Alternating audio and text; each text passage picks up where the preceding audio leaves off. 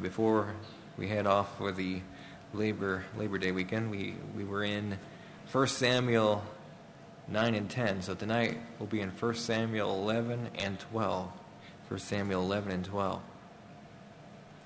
Two weeks ago, in 1 Samuel 9 and 10, uh, we examined God's calling, anointing, and presenting of Saul as the new king of Israel. As we look forward to this fall's elections, uh, we are very concerned, look forward in one sense, we are very concerned for you know, the, the selection of our leadership and who that might be, or you know, considering other offices besides just the president as well, and who they might be. On 9 11, 15 years ago, we saw what a difference relatively strong leadership can make during a time of crisis, uh, both on the presidential and mayor, uh, mayoral levels with New York and the nation. And four years ago, four years ago today, we also witnessed, I believe, the weakness and the difference that the weakness of leadership makes on our national level in the State Department and the presidency, and how that can put needlessly American lives in more danger than they need to be uh, in this war on terror and in foreign countries and consulates. We could argue such points about politically and point to other you know, failures on, on both sides of the political aisle, but tonight I'd like to, us to focus on the Bible in First, First Samuel 11 and 12, the principles of leadership we see here and the importance of the power of God in leadership. In 1 Samuel 11 through 12, we see four states of leadership in Israel that teach us to look to God as our source of power. We need leaders who walk in the power of God. These uh, four states of leadership include the weakness, the state of weakness in which we find Israel in the opening verses of 1 Samuel 11, with a lack of God's power in the leadership of Israel. And in the second state of Israel that we'll look at tonight, we'll see the state of God's delivering Israel by God's power in Israel's new leadership, new king. The third state of leadership we'll look at tonight will be in the opening verses of chapter 12, where we'll see the power of God, the state of Israel's leadership with the power of God leading them throughout their history, and a reminder of how God had used previous leaders to lead them through his power. And then the fourth state that we'll examine tonight and the end of chapter 12 will be that of God's power over Israel in holding them and their king accountable to him. Let's open in prayer again for the message tonight. Dear Heavenly Father, I pray you'd, you'd focus our hearts and I pray you'd speak clearly through your word. I pray I'd be able to uh, speak clearly of your word tonight. Pray that we would apply this in, in our lives, in our prayer lives, especially in our um, involvement in this country as individuals and any leadership role that we play as we are all leaders in some way and that we should be leading people to you in the way that we live and the things that we say and the message that we bring to this world and also leaders as parents, teachers, leaders in the church and our community, leaders in the way that we vote and participate in our society and our nation, in our world. Pray you'd bless this message again, I pray. Pray you bless each one here and each one not able to be here tonight as part of this church. And thank you for them. Glorify yourself tonight through us. In Jesus' name I pray. Amen. The first state of the leadership of Israel that we see again in 1 Samuel 11 and 12 is that of a lack of strong leadership in Israel in the opening verses of 1 Samuel chapter 11, verses 1 through 5. Then Nahash the Ammonite came up and encamped against Jabesh Gilead. And all the men of Jabesh said unto Nahash, Make a covenant with us, and we will serve thee. And Nahash the Ammonite answered them, On this condition will I make a covenant with you, that I may thrust out all your right eyes and lay it for reproach upon all Israel. And the elders of Jabesh said unto him, Give us seven days respite, that we may send messengers to all the coasts of Israel. And then, if there be no man to save us, we will come out to thee. And then came the messengers to Gibeah of Saul, and told the tidings in the ears of the people. And all the people lifted up their voices and wept. And behold, Saul came after the herd out of the field. And Saul said, What aileth the people? That they weep. And they told him the tidings of the men of Jabesh. The tidings, of course, are Nahash, the Ammonite, who's coming up and besieging Jabesh Gilead. Jabesh Gilead is a city located to the east of the Jordan River. They're one of where, where the some of the tribes had chosen rather than crossing Jordan, well, they did cross to help defeat the enemies with their men, but they would end up settling on the eastern side of Jordan rather than on the western side where God had originally uh, directed them to settle. And, and they were given that permission. But it would lead to troubles, further troubles with those on the uh, eastern side of Jordan. As you saw in your study of, of Judges, the, uh, there were some troubles there, some misunderstandings regarding their worship of God on that side as opposed to on the western side, which almost led to a great civil war. And also, often it would be those who had settled on the eastern side who would be the first to fall to the enemies. And you see that here in this passage. Now, remember last week, the closing verses of chapter 10 showed us that not everyone accepted Saul's leadership of Israel. Saul had been chosen king by God, even though the people, in asking for a king, were really premature in, in so doing. They were demanding a king so they'd be like the other nations. And they were rebuked for that by Samuel through God. And Samuel did not just meet the demand that the people were making for a king, but he sought God's direction first. And God directed Samuel to anoint Saul to be the king.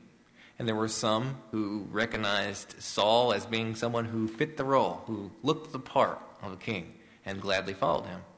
And then others said, We will not have this man to rule over us. And you see them referred to in verse 27, the last verse of chapter 10, as children of Belial. How shall this man save us? They said. And they despised him and brought him no presents but he held his peace. They're going to come up again in this passage by the end of it. But you see, by the end of this passage, Israel is being united, and Saul's leadership, Saul's kingship, is being confirmed over Israel through this circumstance. But it all begins here with the situation we see in the opening verses of Israel lacking a strong leader. There's no one there at Jabesh Gilead able to withstand this army, and there's no other leader besides Saul at this point. There is Samuel, but he's not the one that is now appointed to lead Israel. It's, that's now Saul's role, and especially to lead them into military battle, although Samuel will still have a, a spiritual leadership role, which Saul will come into conflict with in, in following chapters. However, this is Saul's moment here where he is needed. And without him, without him, you see the gory consequences that are awaiting the men of Jabesh. And apparently they're so overpowered, you know, so outnumbered, outmanned, uh, that as they're surrounded, they ask for terms with the Ammonites and want to make a covenant is what you see in the opening verses.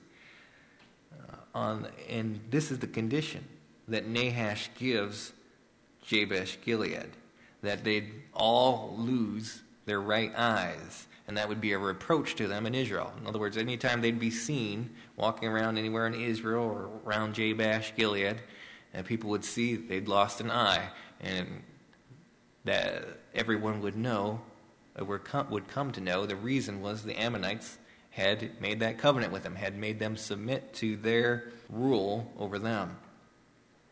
Now, of course, Jabesh, Gilead would prefer not that it come to that, but they seem, or at least indicate, perhaps they're stalling for time and to avoid actually having to fight the battle, Ammon, the Ammonites will agree to wait seven days. Seven days respite is what Jabesh Gilead asks for. And then they promise, well, if no one comes to help us defeat you, then we'll come out and do as you have said. And so they send messengers and they come to Saul in verse 4.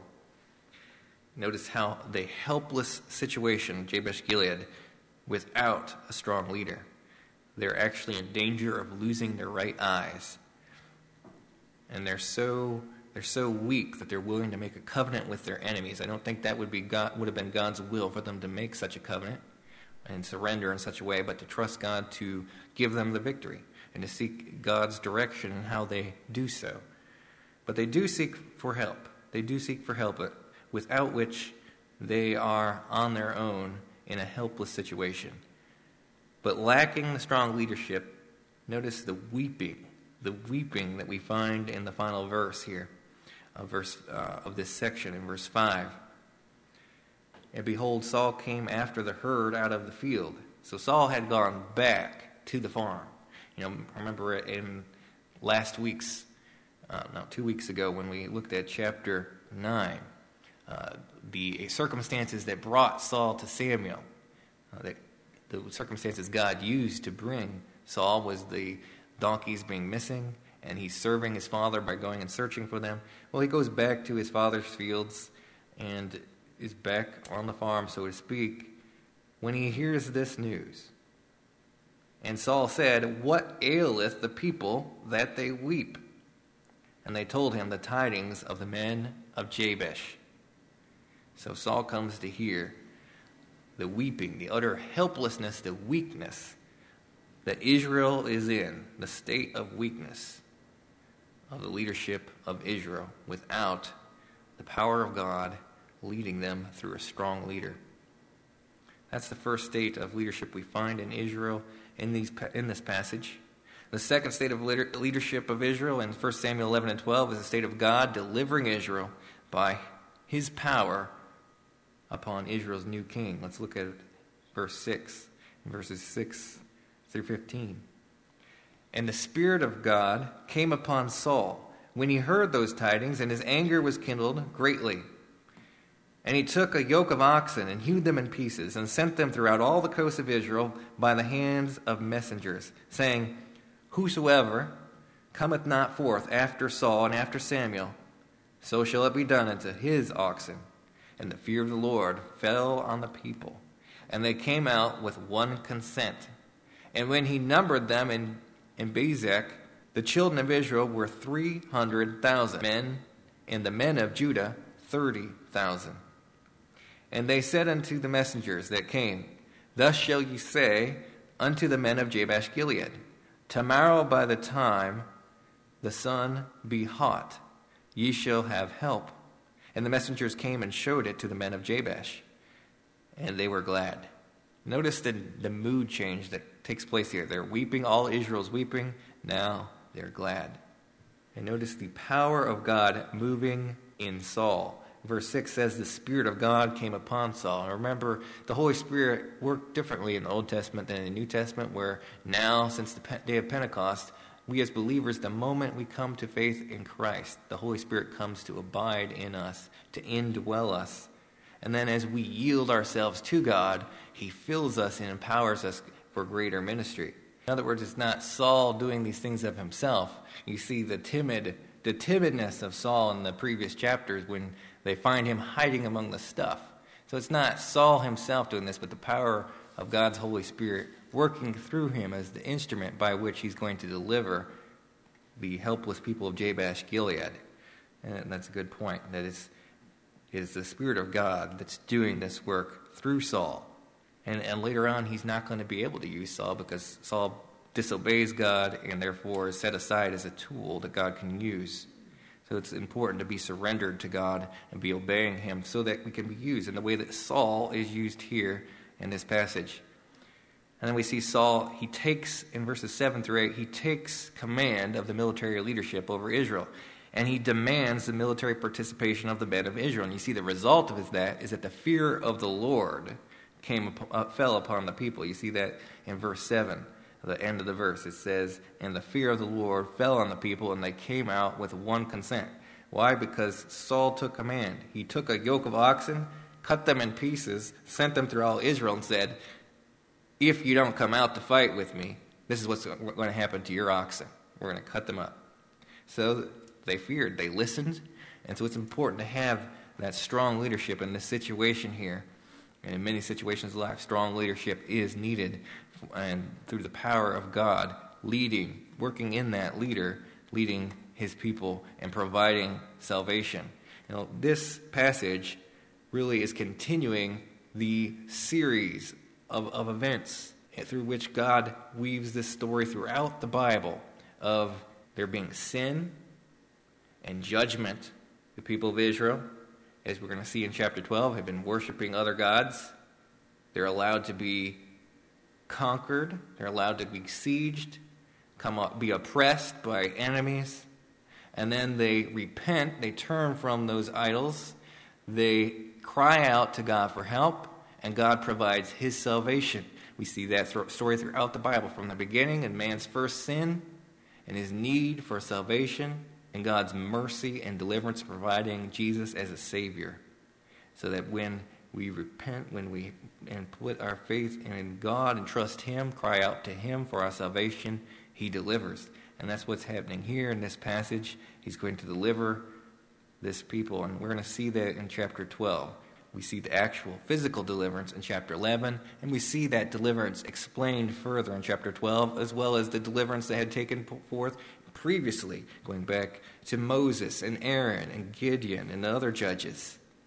And so notice verse 8 Saul is in command. He numbers the men of Bezek, the children of Israel, were 3,000 men, and the men of Judah, 30,000. In other words, his orders were successful. The men came out.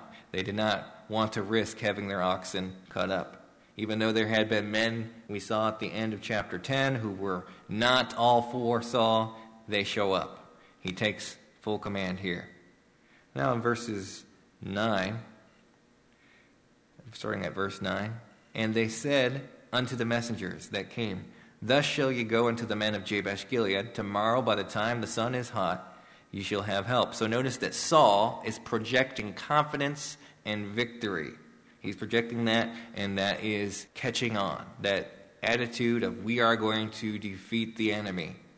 The Jabesh Gilead, they get that, and they're glad. You see it at the end of verse 9. And the messengers came and showed it to the men of Jabesh, and they were glad.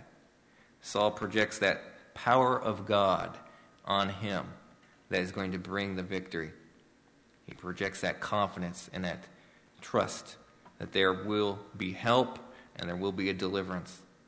Verse 10 Therefore the men of Jabesh said, Tomorrow we come out unto you. So they're talk, speaking to the Ammonites. They're telling them they're going to come out to them. They're delaying them one more day. They don't tell the Ammonites, hey, our help is coming. So the Ammonites might attack them at that point. They said, hey, tomorrow we'll come out to you. And of course, before tomorrow, that time gets there, Saul does. Verse 11 And it was so on the morrow that Saul put the people in three companies. So we see his wise military leadership here by the direction of God, as as Pastor McClure mentioned, indwelling Saul and leading him to have this effective military strategy of dividing into three groups and coming upon the Ammonites who had surrounded Jabesh Gilead. And they came into the midst of the host in the morning watch and slew the Ammonites until the heat of day. So I believe they're coming upon the Ammonites when they're not ready. It's a, it's a surprise, and they're in three groups in such a way that they effectively rout and destroy the Ammonites. And it came to pass that they which remained were scattered, so that two of them were not left together. Two Ammonites were not left together. In verse 12, the people said unto Samuel, Who is he that said, Shall Saul reign over us? Bring the men, that we may put them to death. So that's the men referred to at the end of chapter 10. Now you have those who are loyal to Saul, wanting them to be executed. Let's look at Saul's response. And Saul said, they sh- There shall not a man be put to death this day, for today the Lord hath wrought salvation in Israel. In other words, this would go against the grain of, of the day. They would go against the, the great salvation. In one day, you have the joy of and gladness of God providing salvation when everything looked gloomy, when Jabesh Gilead were potentially either going to be destroyed or come out and make this covenant that would require them to lose their right eyes.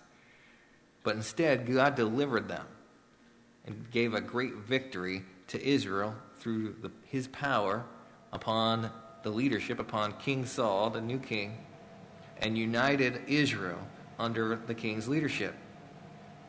But to have that joy and then have it tainted by the execution of all those um, who were had, had been previously opposed to Saul's leadership, Saul decided that would be unwise, that would be unnecessary, and he's merciful. And that's a further way that in which he ends up uniting all of Israel under his leadership, not just in fear, but out of respect for Saul and his mercy in not executing those who had been previously opposed to his rule, which was a rebellion against God because God had anointed, had commanded that Saul be anointed the king. So, verse 13 And Saul said, There shall not a man be put to death this day, for today the Lord hath wrought salvation in Israel. Then said Samuel to the people, Come and let us go to Gilgal and renew the kingdom there. And all the people went to Gilgal, and there they made Saul king before the Lord in Gilgal. There they sacrificed sacrifices of peace offerings before the Lord, and Saul and all the men of Israel rejoiced greatly. Now, Saul had already been made the king, but now he's being reconfirmed. And all of Israel is now united in a way that we did not see them united at the end of chapter 10. Saul's leadership here is confirmed by God, by the power of God coming upon him as the tool that God uses to deliver Jabesh from the enemy. That is the second state of the leadership in Israel in 1 Samuel 11 and 12. The state of God delivering Israel by God's power upon Israel's new king Saul. The third state of leadership in Israel is that God, through his power, leads Israel with all the previous leaders, and they are now going to be reminded of that history. God's leading Israel by his power through their leaders chapter 12, starting at verse 1. And Samuel said unto all Israel, Behold, I have hearkened unto your voice, and all that ye said unto me, and have made a king over you.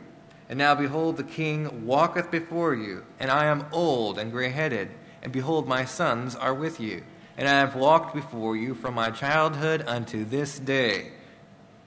Behold, here am I, or here I am witness against me before the Lord and before his anointed.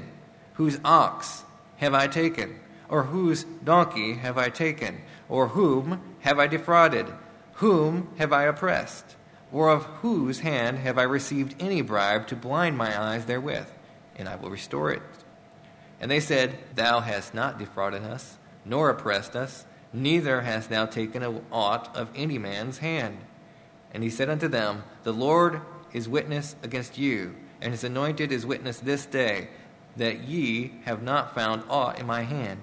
And they answered, He is witness.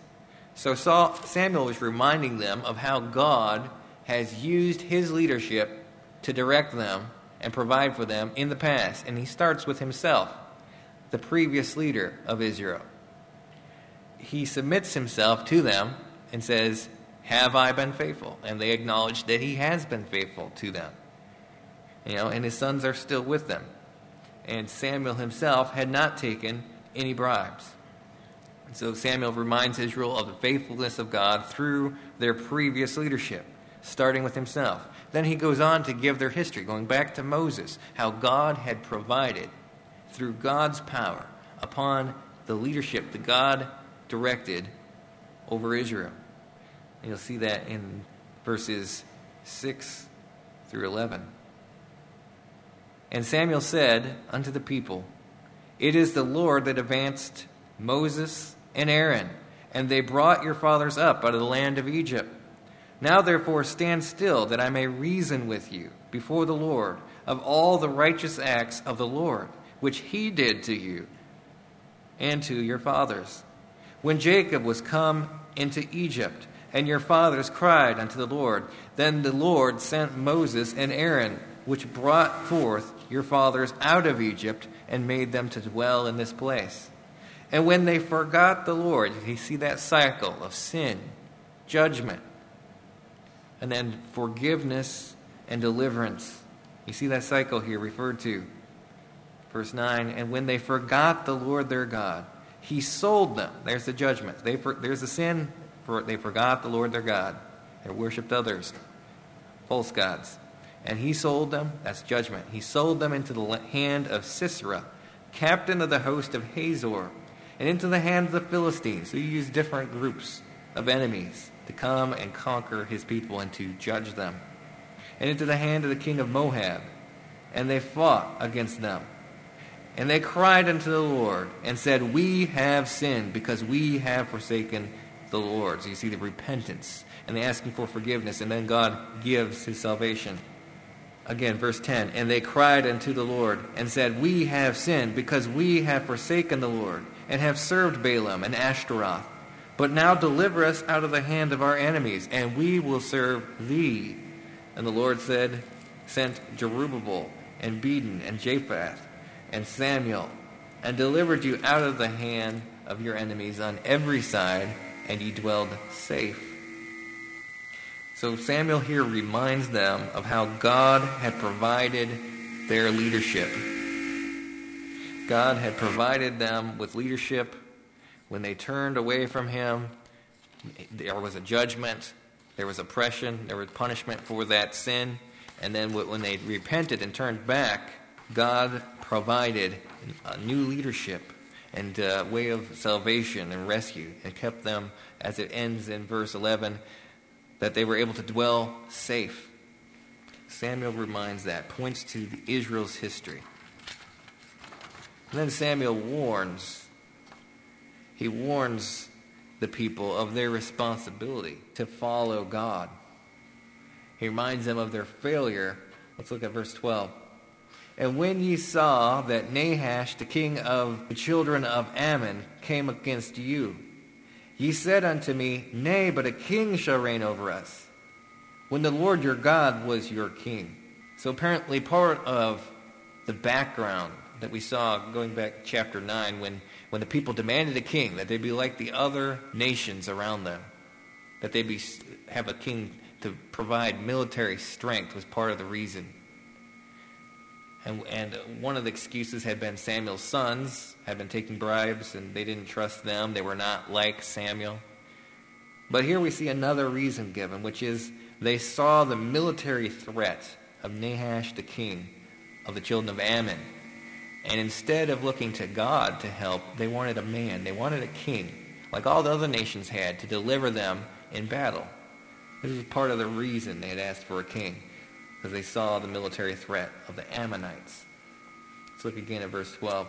And ye said unto me, Nay, but a king shall reign over us, when the Lord your God was your king. Can't state it much clearer than that. We saw that really referenced back in, in chapter 9 when God told Samuel, They're not rejecting you, they're rejecting me, they're rejecting God, not Samuel. Here you see that very plainly. God was their king. They were a theocracy. God was ruling through the judges directly over his people. But now that's not going to be the case. The judges and God's interaction with them directly is going to be replaced by a man acting as the king with really almost absolute authority and power and ruling in his own way. Now, some kings would choose to follow God, and in that way would provide godly leadership. Saul, at the beginning, is doing so and being the instrument, the tool of God to lead the children of Israel. But the motivation in asking for a king was wrong. It was uh, undermining God's role as their king and really rejecting and rebelling against God. So Samuel points again to this as a sin, a sin that the people of Israel need to be need to repent of. Verse 13. Now therefore, behold the king whom ye have chosen. So Samuel says, You demanded a king when God was your king. Here's your king. And that's the king God had provided. Whom ye have desired. And behold, the Lord hath set a king over you. Now he warns, Samuel goes on to warn Israel of their responsibility to the king, their responsibility, and their king's responsibility to follow God as conditional to be blessed by and protected by God. Look at verse 14. If ye will fear the Lord and serve him, and obey his voice, and not rebel against the commandment of the Lord, then shall both ye and your king that reigneth over you continue following the Lord your God. But if ye will not obey the voice of the Lord, but rebel against the commandment of the Lord, then shall the hand of the Lord be against you, and it was as it was against your fathers. So now not only do the people have to be obedient to God and follow him, but their king. And if they get a bad king, the whole nation is going to be held accountable and punished for that because they've chosen to follow a king. Now they are doubly responsible. Both the nation and the king have to be in submission to God and following him. Otherwise, the nation is going to be in trouble. They're not going to be have that blessing and protection from God that they would otherwise have if the nation were under him and they were under leadership of a judge. Now the king as well must be in that submission to God. Otherwise, the nation is going to be judged in the ver- following verses, we're going to see God's power revealed to Israel through creation. Look at verses 15 leading up to it. Uh, verse 16. Verse 16. Samuel's going to reveal God's power to Israel. Now therefore stand and see this great thing, which the Lord will do before your eyes. Is it not the wheat harvest today? The wheat harvest today, referring to the season in which there is no rain, no thunder, Verse 17 Is it not the wheat harvest today? I will call unto the Lord, and he shall send thunder and rain, that ye may perceive and see that your wickedness is great, which ye have done in the sight of the Lord, in asking you a king. So Samuel called upon the Lord, and the Lord sent thunder and rain that day. And all the people greatly feared the Lord and Samuel. And the people said unto Samuel, Pray for thy servants unto the Lord thy God, that we die not, for we have added unto all our sins this evil to ask us a king. So you see, this is, uh, the attitude has changed now from chapter 9, where Samuel had exhorted them, rebuked them really for asking for a king, had warned them what the king, what that might mean for them, and they said, "No, we want a king anyway. Give us a king." They demanded a king. Now they're realizing that they had sinned in demanding a king because God was their king. And so they're reaching the state that Samuel is wanting them and where God is wanting them to reach, a state of repentance and submission to God. Whereas in, in the previous, they were just getting God to do what they wanted. And, and God did graciously do so, but it was, a sin, it was a sin for them to do that. It's a sin for them to tempt God in that way. It's a sin for them to make that demand of God and to reject God's direct leadership over their nation. And so they recognize that and repent, having seen God's power revealed by that thunder and rain in a time when it was nat- not natural.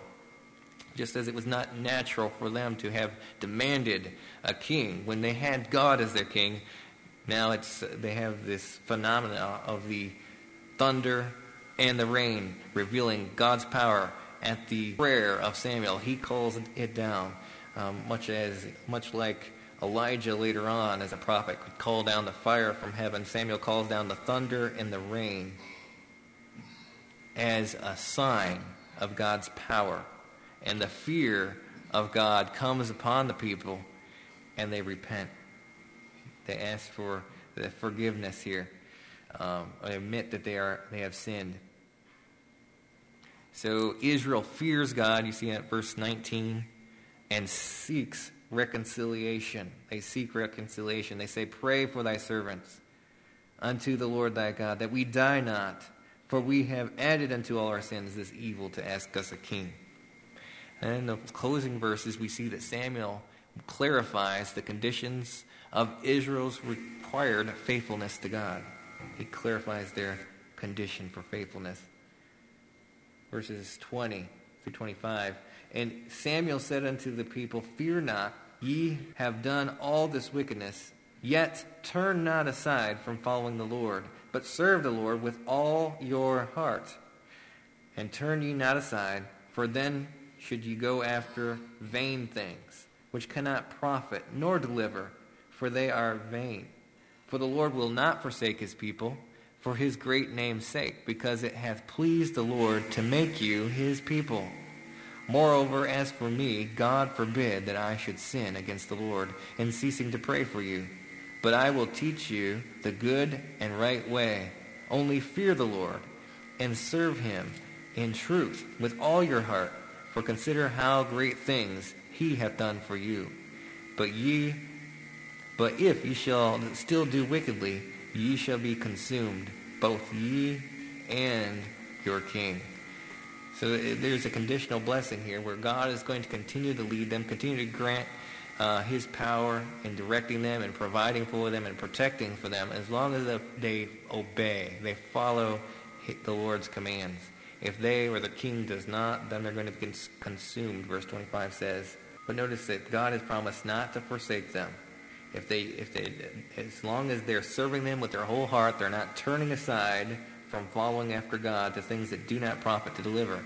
And so often Israel would. They'd look uh, later in their history, they'd look to other countries to help them, look to make deals and leagues and try to get out of the trouble that they're in in other ways other than repenting from their sins and looking to God for deliverance and salvation. So we see the theme will be continued throughout Israel's history. And we see this really an application here for us today as well that God chose Israel as his people. And today, although the church is very different, it's separate, it's not Israel, it's not replacing Israel in entering into all the blessings and cursings that Israel had for them. We don't have land in Palestine. But we do, we are God's people as the church. We are the light of the world as Israel was supposed to be that light in the Old Testament. Uh, the church is today, and there's a principle here that that the the Lord it, it pleased him to make Israel his people, and he was going to be faithful to them. He's not going to forsake them. And of course, we're promised that in the New Testament that God will never leave us, that Jesus will never leave us nor forsake us, and that He'll be with us to the end of the world. We have that similar promise to what Israel had here and throughout their history. And Samuel's going to continue serving God and praying for them. He's not going to, he does not have the attitude of, no, you made your choice, you're going to have to live with it. No, he's going to pray for God for them on their behalf and be that mediator and that teacher and continue to be for the rest of his days. But he reminds them of the importance that it is conditional. They must continue to obey the Lord and serve him with all their heart rather than turning aside, looking at the other nations around them and trying to be like them or find their own way to get out of their troubles. So now we've looked at four states in the leadership, leadership of Israel. In 1 Samuel 11 and 12, we saw in the first state the state of their weakness in leadership. Without the power of God upon their leadership, they were weak and helpless before the enemy's invasion. And it had been a result of, of their sin. They had demanded a king to be like the other nations, and then they needed God to deliver them. And when they, at the by the end of verse 12, they are repentant and they ask for mercy. They see the power of God revealed to them. So that second state that we saw was that God delivered through the king that he had anointed. God brought his power to leadership and provided that deliverance. And third, we saw the difference that the power of God makes in providing decisive leadership through Saul defeating the, the, Psalm, uh, the Ammonites. But third, we saw the faithfulness of God and his people throughout their history, going all the way back to Moses and Aaron leading um, Israel out of Egypt. He had provided leadership and deliverance and protection. We see that cycle. Um, the fourth state uh, of their leadership is that condition, that, re- that accountability that God gives his people. That if they follow him and their leader follows God, then they'll have the blessing, the protection of God on their nation. But if they don't, they're, they're judged, they get oppressed, and they, they go through that cycle of sin, judgment, you know, repentance, and then forgiveness and deliverance that we see throughout the Bible.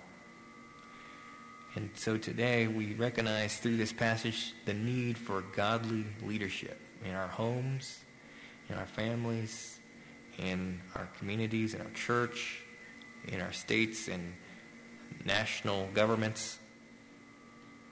And we see the importance in, in being involved and helping make right choices, the prayer that we need to have for our leaders and, and our local officials, our leaders in the church, uh, and just families across the nation. The need for revival, the need for spiritual, powerful spiritual leadership in our country. So as we look ahead, instead of looking forward, look ahead to the November elections, let's keep that keep this in mind and strive to each of us be godly leadership, be godly leaders in whatever way God has for us to be a leader, whether it's example to others as a, as a light, as someone who points and leads people to Christ, an example of Christ. And let us be inspired by Samuel and the faithfulness he provided and so many leaders throughout Israel's history and God's faithfulness himself as the leader ultimately of his people in this passage and in throughout the Old Testament. Any any comments, any questions?